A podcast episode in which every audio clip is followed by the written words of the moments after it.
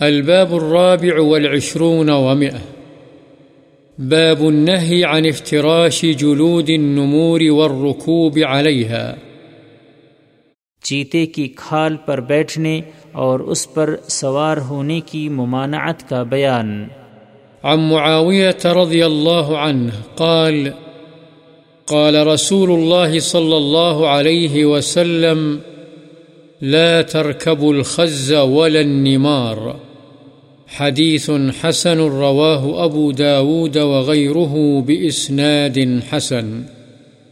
حضرت معاویہ رضی اللہ عنہ سے روایت ہے، رسول اللہ صلی اللہ علیہ وسلم نے فرمایا، تم ریشم اور چیتے کی کھال پر مت سوار ہونا۔ یہ حدیث حسن ہے اسے ابو داود وغیرہ نے حسن سند کے ساتھ روایت کیا ہے۔ وعن أبي المليح عن أبيه رضي الله عنه أن رسول الله صلى الله عليه وسلم نهى عن جلود السباع.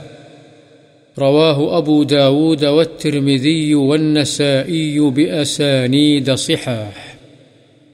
وفي رواية الترمذي نهى عن جلود السباع أن تفترش. حضرت ابو ملیح اپنے باپ سے روایت کرتے ہیں کہ رسول اللہ صلی اللہ علیہ وسلم نے درندوں کی کھالوں کے استعمال سے منع فرمایا ہے۔ اسے ابو داود ترمزی اور نسائی نے صحیح سند کے ساتھ روایت کیا ہے۔ اور ترمزی کی روایت میں ہے درندوں کی کھالوں پر بیٹھنے سے منع فرمایا۔